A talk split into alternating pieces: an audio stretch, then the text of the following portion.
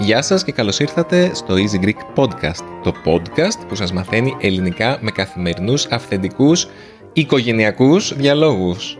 Είμαι ο Δημήτρης, στην άλλη άκρη της γραμμής είναι η Μαριλού και κάπου στο βάθος μπορεί κάποια στιγμή να ακούσετε και τον Σταύρο να φωνάζει. Να είναι πολύ χαρούμενος σήμερα, παιδιά. Μπορεί να έχει πάρα πολύ ζέστη, δεν έχει καταλάβει τίποτα. Είναι αυτή τη στιγμή με δύο γιαγιάδες, έναν παππού και δύο γάτους. Οπότε ναι, θα ακούτε χαρούμενες φωνές στο βάθος και θα σας κάνει παρέα και ο Σταύρος. Ίσως. Σίγουρα. Γιατί θα έρθει και ο δεύτερος παππούς, θα έρθει μάλλον ένας από τους τρεις παππούδες. Ναι. Ο Σταύρος είναι στην ευχάριστη θέση να έχει τρεις παππούδες και τρεις γιαγιάδες. Χαμό και δύο γάτους και άλλους δύο γάτους στην Αίγινα. Γενικά υπάρχει μια κινητικότητα στην οικογένειά μας. Είναι ιδιαίτερη ημέρα σήμερα γιατί είναι η βραδιά των δεύτερων εκλογών. Οπότε με την ευκαιρία, δεν ξέρω άμα θα έρθουν οι καλεσμένοι μας για αυτόν τον λόγο και να μην είχε εκλογές, πάλι θα βρισκόμασταν νομίζω. Φεύγουμε με το Σταύρο και το Δημήτρη γιατί σε λίγο καιρό, πολύ άμεσα τέλος πάντων. Οπότε είναι αυτά τα farewell, ωραία αποχαιρετιστήρια τραπέζι στους παππούδες που αγαπάμε ιδιαίτερα. Και ναι, είμαστε όλοι χαρούμενοι γι' αυτό. Αλλά μόνο γι' αυτό σήμερα, γιατί πήραμε τα πρώτα αποτελέσματα από τα exit poll. Πώς είναι τα exit poll στα ελληνικά, ρε Δημήτρη? Νομίζω ότι υπάρχει ελληνική λέξη γι' αυτό, για τα exit poll. Ναι. Είναι οι δημοσκοπήσεις που κάνουν στους ψηφοφόρους με το που βγαίνουν από τα εκλογικά κέντρα. Τους ρωτάνε τι ψηφίσατε. Και μπορούν να πούν τι ψηφίσανε και μπορούν να πούνε και ψέματα. Δεν ξέρω. Μπα, δεν μου φαίνεται να λένε ψέματα. Υπάρχει ένα ζόφος, αληθινότατος από ό,τι φαίνεται εκεί έξω. Είναι ο ζόφος. Ο ζόφος είναι το βαθύ σκοτάδι. Αυτό που θα μας καταπιεί μια μέρα όλους. Ρεαλιστικά, αλλά και μεταφορικά είναι ότι ναι, έτσι τα αποτελέσματα είναι ακόμα πιο θλιβερά από την πρώτη φορά. Πολύ ακροδεξιά φαίνεται να μπαίνει στη Βουλή.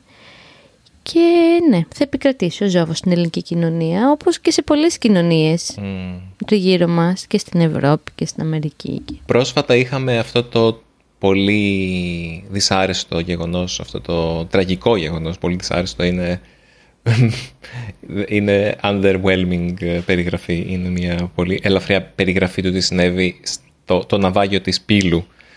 Έτσι όπως το λέμε στην Ελλάδα, όπου χάσαν τη ζωή τους εκατοντάδες πρόσφυγες μετανάστες από διάφορες χώρες της Ανατολής, της Αφρικής και της Ασίας. Η συμμετοχή του ελληνικού κράτους σε αυτή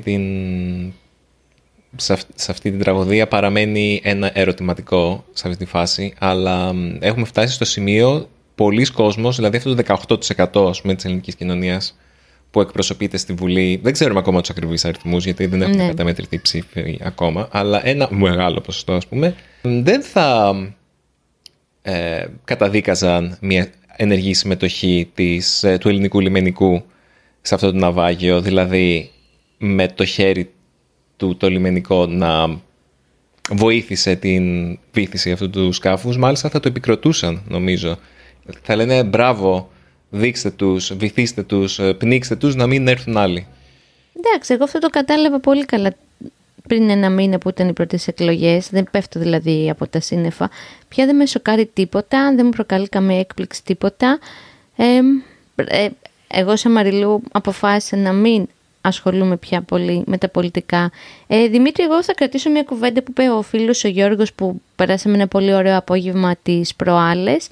Ο καθένας ό,τι μπορεί για την οικογένειά του, για τους φίλους του, να τους φροντίζει, να διαβάζει 5 βιβλία, να διαβάζει 10 άρθρα, να εξελίσσεται και θα δίνουμε το χέρι μας έτσι να βοηθάμε στους ανθρώπους που μας χρειάζονται τριγύρω, αυτοί με τη σειρά τους σε κάποιους άλλους και μόνο έτσι θα προχωρήσει η κοινωνία. Εγώ σταματάω σήμερα να ελπίζω για το καλύτερο σε αυτόν τον τόπο, τέλος, δεν με απασχολεί, ας κάνουν ό,τι θέλουν. Δεν με νοιάζει πια. Τότε έχουν ήδη κερδίσει οι άλλοι, οι κακοί. Έχουν ήδη κερδίσει οι κακοί, Δημήτρη. Συγγνώμη που σε στεναχωρώ. Δεν έχουν ήδη κερδίσει. Μπορούν να φτάσουμε πολύ πιο χαμηλά. Και το ξέρεις. Ναι, μπορούμε, αλλά ήδη έχουμε φτάσει πολύ χαμηλά. Ναι, αυτό που σου είπα. Εγώ δεν θέλω, επειδή αυτοί οι 2 μήνες μου ήταν δύσκολοι με τις εκλογές, έτσι πολύ πιεστική συναισθηματικά και πολύ στρες και το τι γίνεται, τι δεν γίνεται. Καταλαβαίνω ότι είμαστε μία χώρα σκατάδων, αυτό, ότι έχουμε μείνει στο αφήγημα ότι η Ακρόπολη, δεν ξέρω εγώ τι, οι Καριάτιδες, οι αρχαίοι Έλληνες, που εντωμεταξύ μισή από αυτούς δεν έχουν ιδέα για όλα αυτά, τέλος πάντων, ότι μας ενοχλεί οτιδήποτε διαφορετικό ξένο και θέλουμε να το διώξουμε, οκ, εγώ θα συνεχίσω να φτιάχνω τα πράγματά μου για να τα πηγαίνω στα κάπου των προσφύγων, θα συνεχίζω να φροντίζω τους φίλους μου που με χρειάζονται και τους χρειάζομαι και εγώ και θα σταματήσω να περιμένω για κάτι μεγαλύτερο κοινωνικά.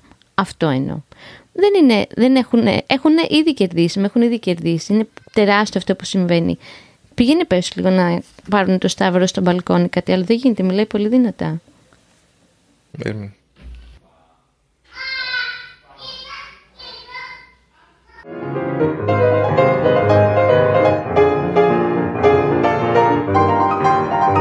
Τώρα μάλλον θα ηρεμήσουμε λίγο από το Σταύρο ή θα τον πάνε μια βολτούλα μέχρι τον μπαλκόνι, ελπίζω, για να μην σας ζαλίζει και εσάς, να δείτε λίγο και τι περνάμε εδώ πέρα οι γονείς. Ναι, αυτό που συζητάμε πολλές φορές και μεταξύ μας και σαν πρόβλημα στο Easy Greek και στη σχέση μας γενικότερα στη ζωή μας, ότι προσωπική ζωή, η οικογενειακή ζωή... Η ζωή, η επαγγελματική ζωή, όλα είναι ένα πράγμα. Αλληλοεπικάλυψη. Το Easy Greek συμβαίνει μεταξύ των οικογενειακών τραπεζιών, που συμβαίνει μεταξύ της γυμναστικής μου, που συμβαίνει μεταξύ των εξόδων μας, όπου πρέπει να συνδυάσουμε και τα γυρίσματα. Και όλο αυτό είναι. Θα σας δίνω ένα παράδειγμα. Δηλαδή, δεν υπάρχει αυτό ο διαχωρισμός επαγγελματικής ζωής, προσωπικής ζωής, οικογενειακής ζωής, προσωπικού χρόνου, όλα αυτά δεν υπάρχει, παιδιά. Και αυτό είναι τόσο εξαντλητικό. Μην γκρινιάξουμε όλους, δηλαδή τους έχουμε διαλύσει. Μια άλλη φορά θα μιλήσουμε περισσότερο γι' αυτό ίσως, αλλά μας έχουν κουράσει πάρα πολύ αυτά. Τα ξέρουν οι φίλοι μας που ακούν το podcast. Λοιπόν, αλλά να πούμε 2 ευχάριστα πράγματα. Να πούμε πριν να μπούμε λοιπόν στο ζήτημα της ψηφιακής αποχής, που είναι το βασικό θέμα σήμερα και θα σας πω ποια είναι η αφορμή γι' αυτό. Θέλω να δηλώσω εδώ με θάρρος ότι είδαμε μία καταπληκτική συναυλία, παιδιά, με τον Δημήτρη την Τετάρτη. Βέβαια δεν μπορείς να το πεις ακριβώς συναυλία, γιατί είναι μπλιμπλίκια, είναι ηλεκτρονική μουσική. Συναυλία είναι, τι είναι. Ναι, είδαμε ένα καταπληκτικό DJ set με τον Δημήτρη την προηγούμενη εβδομάδα σε ένα φεστιβάλ στην Αθήνα, Plated Release, που αυτή τη στιγμή είναι από τα μεγαλύτερα φεστιβάλ στην πόλη. Και είδαμε τους εξαιρετικούς, το εξαιρετικό ντουέτο από τη Νορβηγία, όλος Σουηδία πάνω από... Από το Τρόμσο. Από το Τρόμσο, από είναι εκεί τα παγωμένα. Ναι, η βορειότερη πόλη με πανεπιστήμιο στον κόσμο. Οκ. Και είδαμε τους Röyksopp. Οπότε, αν τυχόν παίζουν στην πόλη σας οι Röyksopp, πηγαίνετε να τους δείτε. Πολύ χορό. Αν σας αρέσει η ηλεκτρονική μουσική, έτσι, γιατί κάποιοι μπορεί να πούνε... Θεέ μου, τι είναι αυτό. Εντάξει, ρε παιδί μου, αν τώρα ακούς κλασική μουσική, heavy metal ή rock και δεν ξέρω εγώ τι, μην πας Röyksopp. Έχουμε πολλούς φίλους που μας ακούνε που ακούνε ελληνική μουσική. Νομίζω ότι αυτοί δεν θα το απολαύσουν. Ωραία. Εγώ λέω. Εκτός και αν έχετε ένα πολύ ευρύ γούστο, έτσι. Δεν ξέρω. Μπορεί. Ο Δημήτρης έχει μια τάση να με διακόπτει σήμερα πολύ. Γενικά.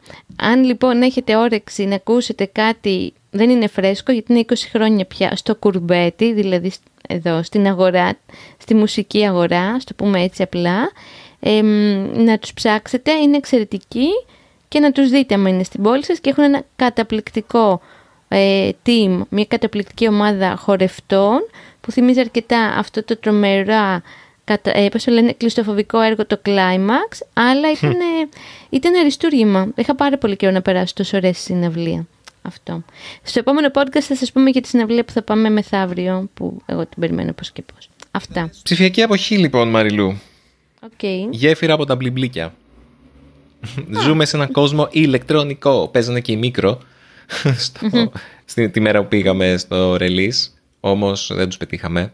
Η Mikro είναι ένα παλιό συγκρότημα ηλεκτρονικής μουσικής, λίγο πιο chill από τους Röyksopp, είναι αλήθεια, αλλά ψάχτε τους, αξίζουνε. Ναι. Αφού ψάχνετε και για ελληνική μουσική ηλεκτρονική, όπως ο φίλος μας ο Δημήτρης. Λοιπόν, άκου Δημήτρη τώρα τι έγινε. Έψαχνα στο Netflix πριν να ξεκινήσουμε να βλέπουμε το Black Mirror, γιατί ξεκινήσαμε να το βλέπουμε. Είδαμε το πρώτο επεισόδιο, θα πούμε γι' αυτό άλλη στιγμή.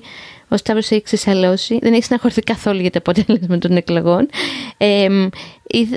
Ξεκίνησα να βλέπω μόνη μου μία, ας πούμε έτσι, χαζό σειρά στο Netflix, γαλλική, δεν θυμάμαι καν το όνομά της, τελείως τυχαία τη βρήκα, η οποία μου κίνησε το ενδιαφέρον γιατί μιλάει για την ψηφιακή αποχή που αποφασίζουν δύο φιλενάδες να κάνουν έπειτα από ένα μεγάλο μεθύσι και δύο απογοητεύσεις που είχαν, η μία για ένα αγόρι και η άλλη για την καριέρα της, και πολύ μεθυσμένες σπάνε τα κινητά τους, σπάνε τα λάπτοπ, σπάνε οτιδήποτε ψηφιακό είχαν στο σπίτι τους.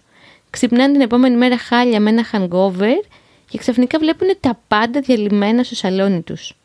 Και στην αρχή έχει ενδιαφέρον ότι σοκάρονται και λένε «Θεέ μου, τι έκανα και δεν έχω κινητό, πώς ειδοποιήσω τη μάνα μου, ξέρω εγώ, το φίλο μου, μπλα μπλα».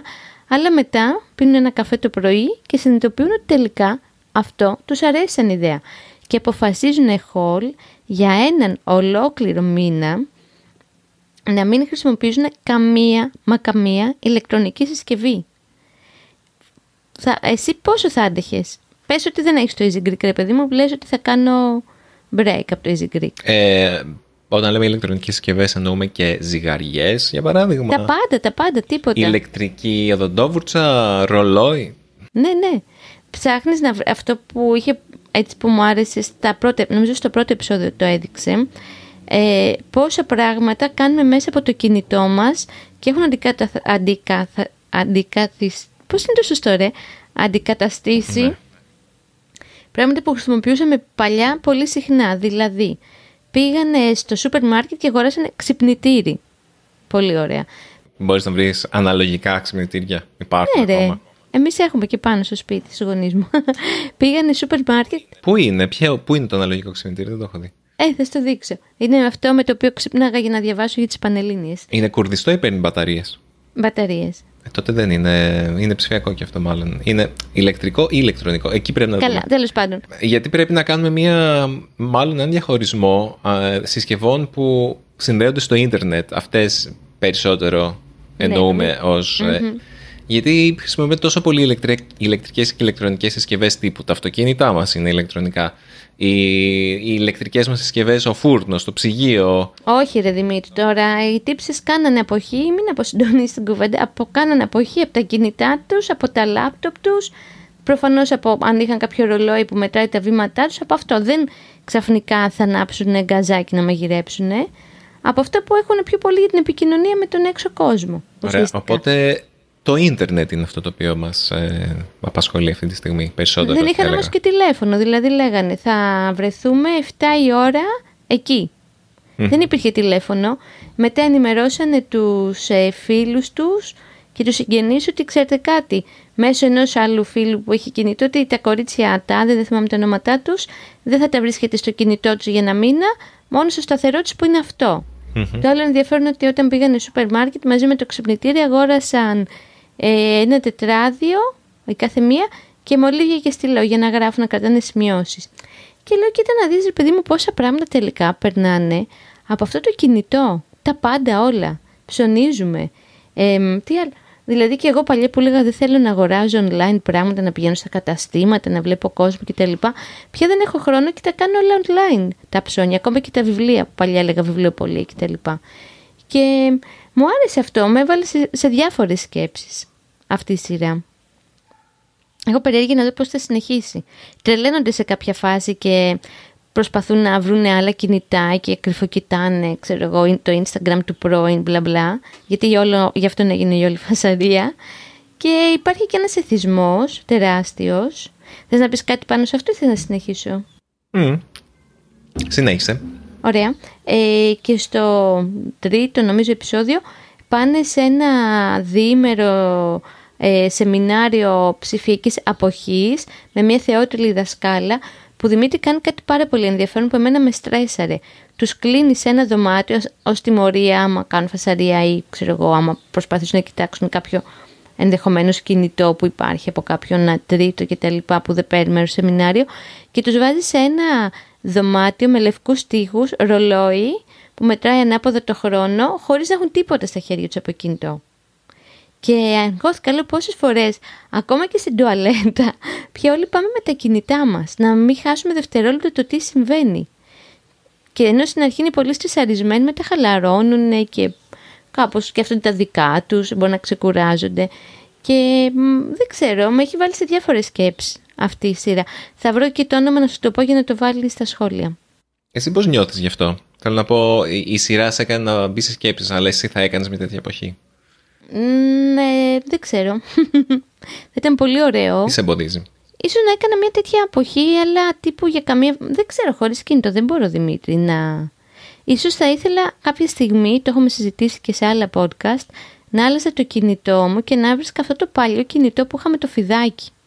Δηλαδή να μην είχε Messenger, να μην είχε Viber. Από την άλλη, άμα δεν έχεις φωτογραφική μηχανή στο κινητό, χάνεις πολλά πράγματα. Από την άλλη, παραέχουμε πολλές φωτογραφίες.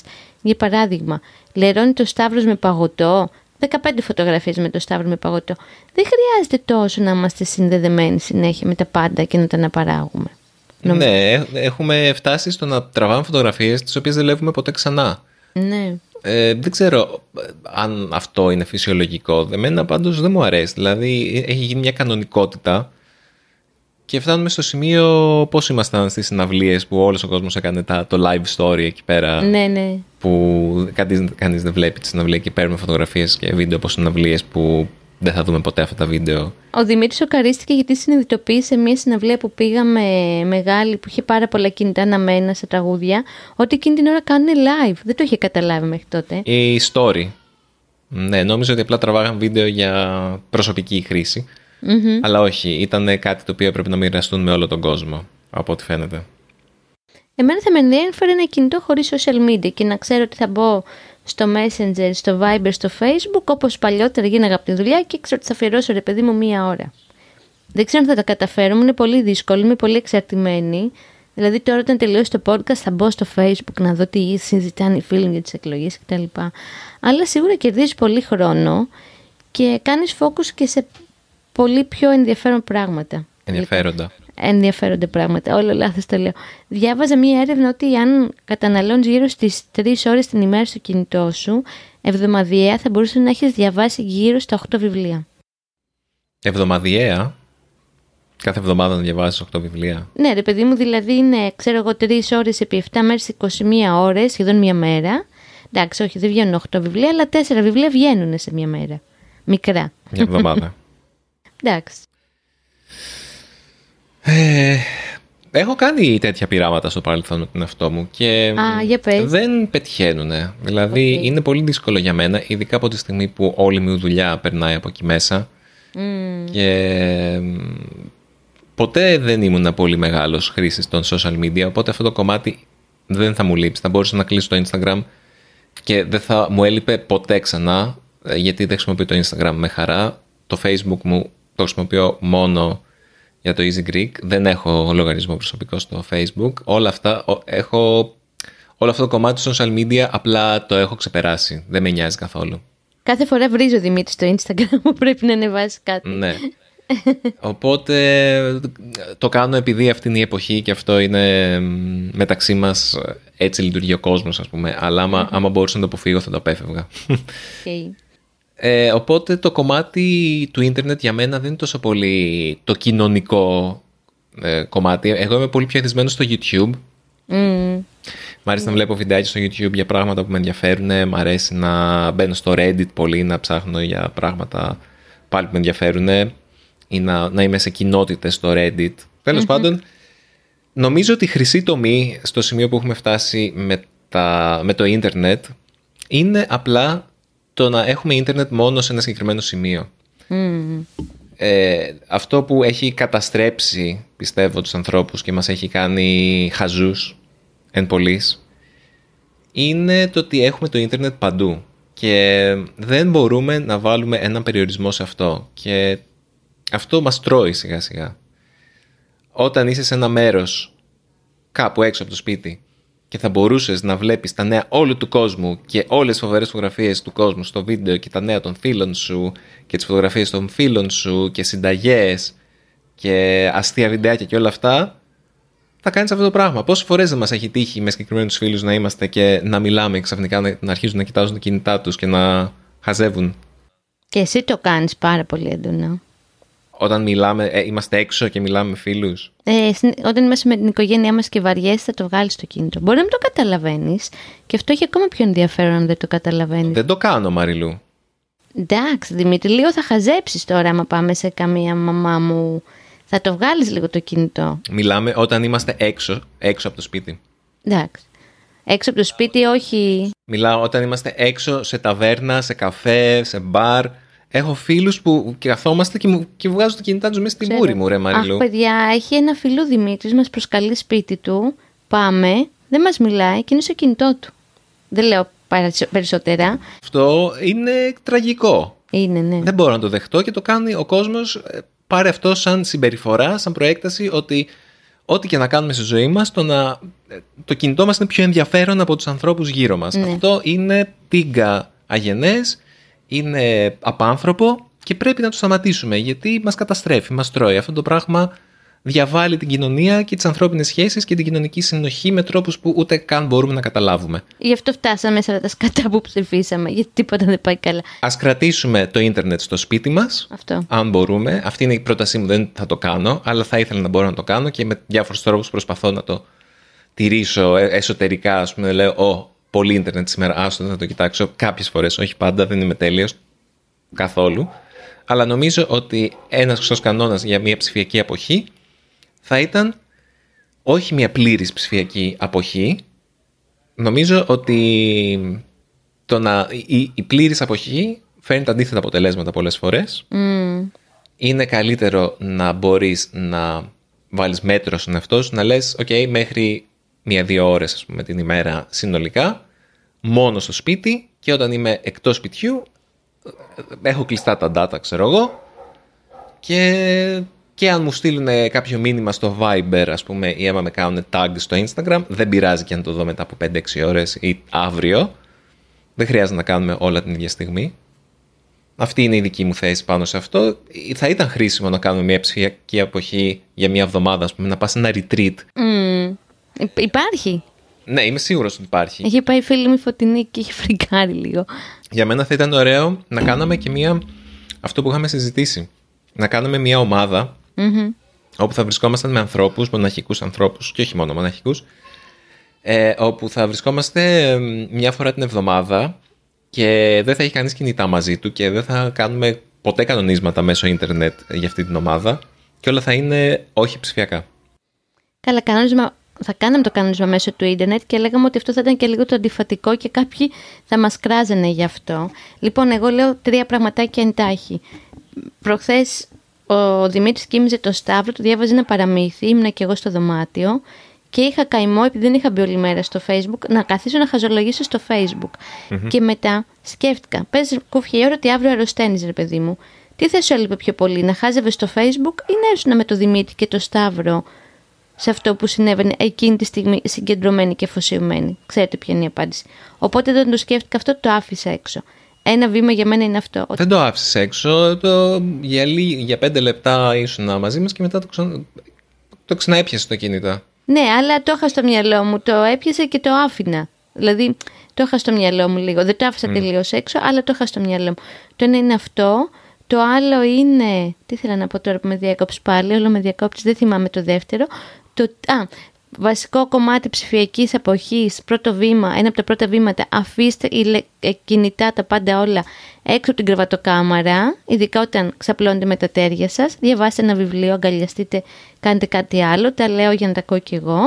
Και ένας αγαπημένος καθηγητής στο πανεπιστήμιο όταν σπούδαζε οικονομικά, ο κύριος Μάλιαρης, που μας έκανε marketing, μας είχε πει προσοχή γιατί ξημερώνει η νέα εποχή όπου θα είστε πάντοτε για όλους και για όλα διαθέσιμοι. Προσοχή να μην πέσετε σε αυτή την παγίδα.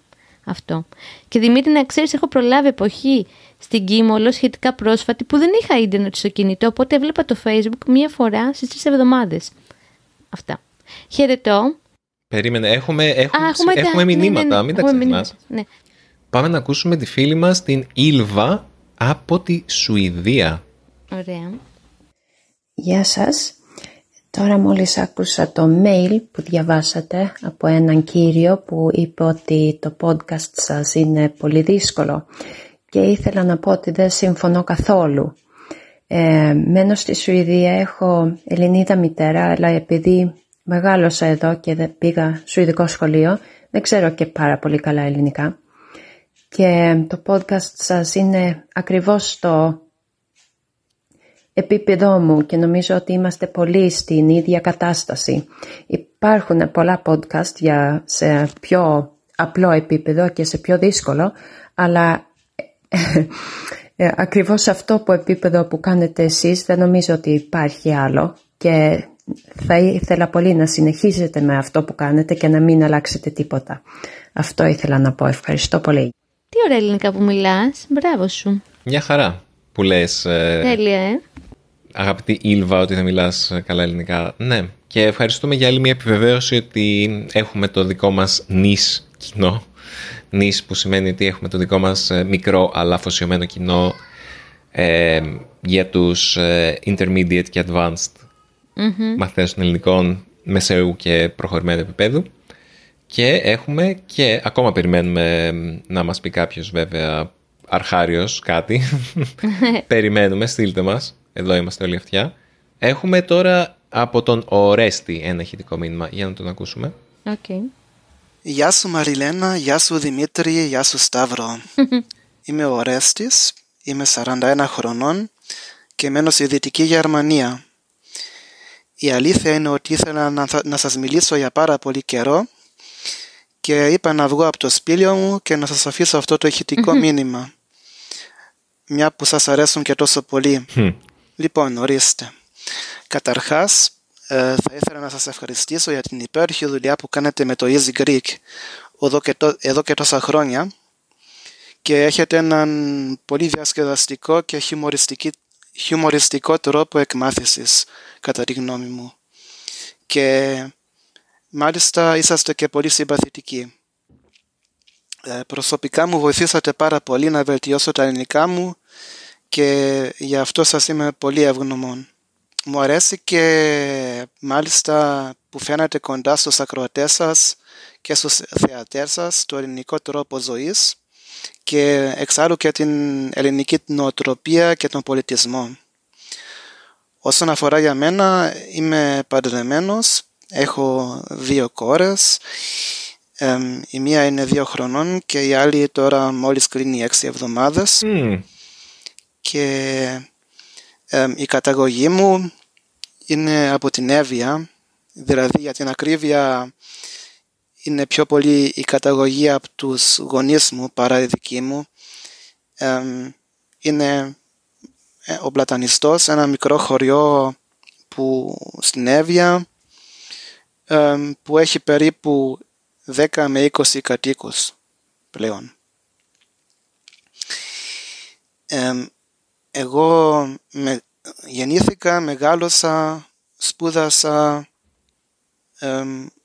δουλεύω και ζω στη Γερμανία, οπότε είμαι μόνιμος κάτοικος εξωτερικού όλη μου τη ζωή. Μερικά χρόνια πίσω συνειδητοποίησα ότι έχω δυσκολίες να εκφραστώ, δηλαδή να βρω τις κατάλληλες λέξεις όταν μιλάω. Δηλαδή εκεί που μιλάω κολλάω. Και γι' αυτό σε κάποια στιγμή με ενόχλησε τόσο πολύ που αποφάσισα να βελτιώσω τα ελληνικά μου και εδώ και 2 χρόνια το κάνω με έναν πιο έντονο τρόπο, ας πούμε. Το Easy Greek το ανακάλυψα πριν 3 χρόνια περίπου, αρχικά με τα βίντεο σας στο YouTube και ύστερα και με το podcast σας. το οποίο άκουσα σχεδόν όλα τα επεισόδια και μάλιστα μέχρι το τέλος. Mm. Αφού αυτό είναι ένα κομμάτι που σας αγχώνει λίγο, πιστεύω. Mm. Είναι αλήθεια. Ναι, τώρα συνολικά ασχολούμαι με την ελληνική τη γλώσσα γύρω στα 35 χρόνια και να σας πω την αλήθεια, ακόμα μου φαίνεται βουνός. Αλλά τώρα είμαι αποφασισμένος για μερικό διάστημα και έχω και επιτέλους το κίνητρο και την πειθαρχία για να πάω λίγο μπροστά. Αυτό που με δυσκολεύει περισσότερο είναι η ομιλία. Κατά τα άλλα ξέρω και να διαβάζω ελληνικά και νομίζω ότι καταλαβαίνω τα πάντα, αλλά η ομιλία είναι ακόμα ένα θέμα. Πιστεύω ότι μου λείπει λίγο η εξάσκηση να μιλώ με άλλους άνθρωπους.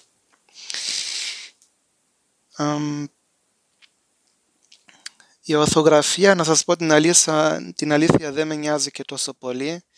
Δηλαδή, πού να βάλω πιο ή πιο ο, μου φαίνεται λίγο βαρετό. Έχω μεν την ταυτότητα την ελληνική, αλλά κάπως αισθάνομαι ξένος κάθε φορά άμα πάω στην Ελλάδα. Οπότε έχουμε μια επαρχιακή κρίση, δεν ξέρω. Δεν αισθάνομαι μέλος αυτού του κόσμου, άμα είμαι ειλικρινής. Αυτά που μου αρέσουν είναι ελληνική μουσική, είτε να είναι παραδοσιακά, να είναι σύγχρονα, είτε να είναι και τραπ, το οποίο είναι το αγαπημένο σας, πιστεύω. Mm-hmm. Και μάλιστα και αυτό που μου αρέσει είναι το ελληνικό το φαγητό, φυσικά. Ναι, απόκτησα τις γλώσσες σαν χόμπι και μιλάω και άλλες γλώσσες, γερμανικά, φυσικά, σαν native speaker, και παραπέρα και αγγλικά για πολλά χρόνια, και πριν 5 χρόνια, δηλαδή 5 χρόνια τώρα μαθαίνω και ισπανικά και σκοπεύω και να μάθω ολλανδικά σύντομα. Α, τέλεια. Λοιπόν, σας αφήνω και σας εύχομαι ό,τι καλύτερο και ό,τι επιθυμείτε. Γεια σας. Γεια σου, Ορέστη. Ένα πολύ ειλικρινές μήνυμα από τον Ορέστη. Να συνεχίσεις να προσπαθείς, είσαι πολύ καλός. Μόνο μια μικρή διόρθωση, δεν είναι επαρχιακή κρίση, είναι υπαρξιακή κρίση. Ο Ορέστης είσαι τόσο καλός που σου κάνω τώρα πρόσκληση να κάνουμε ένα podcast μαζί. Oh. Ωραίο. Από φθινόπωρο όμως, από Σεπτέμβρη και μετά, γιατί τώρα θα λείψουμε, οπότε από Σεπτέμβρη και μετά θα είναι πιο εύκολο. Εγώ θα χαιρετήσω, γιατί έρχονται οι καλεσμένοι σιγά σιγά και πρέπει να πάω να μαζέψω το μαλλούφ, γιατί θα φύγει, θα δραπετεύσει μπουνταλούφ.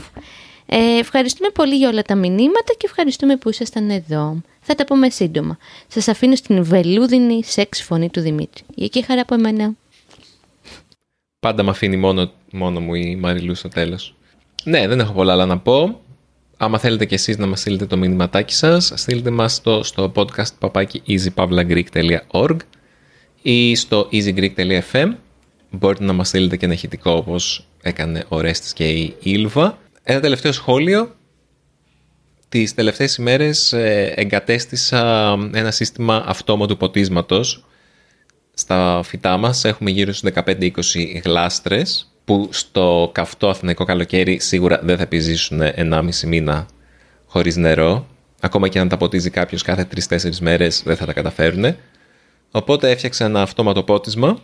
Πήρα όλα τα σωληνάκια, τα ακροφύσια, τα πάντα, και το έφτιαξα και μου πήρε αυτό γύρω στις 3-4 ώρες συνολικά να το κάνω, γιατί δεν το είχα κάνει ποτέ, και με χαλάρωσε τόσο πολύ, παιδιά. Μακριά από οθόνες, μακριά από ψηφιακά πράγματα, επαφή με το νερό, με το χώμα, με τα φυτά και έκανα κάτι για το σπίτι μας, με χαλάρωσε πάρα πολύ. Και συνειδητοποίησα αυτό το πράγμα, ότι αυτός ο ψηφιακός κόσμος μπορεί να μας ελκύει, αλλά να μην είναι τελικά καλός για μας. Οπότε πρέπει να προσέχουμε πώς τον διαχειριζόμαστε. Άμα έχετε και εσείς ωραίες ιδέες για την ψηφιακή αποχή, πείτε μας να το συζητήσουμε. Θα μοιραστούμε τις ιδέες σας και με το υπόλοιπο κοινό μας. Ακούω κάτι και λαϊδίσματα από κάτω από τον παππού Σταύρο και τον εγγονό Σταύρο. Θεέ μου, τι κάνουν. Πάω να δω. Σας χαιρετώ εγώ. Τα λέμε στο επόμενο επεισόδιο του Easy Greek Podcast. Γεια χαρά!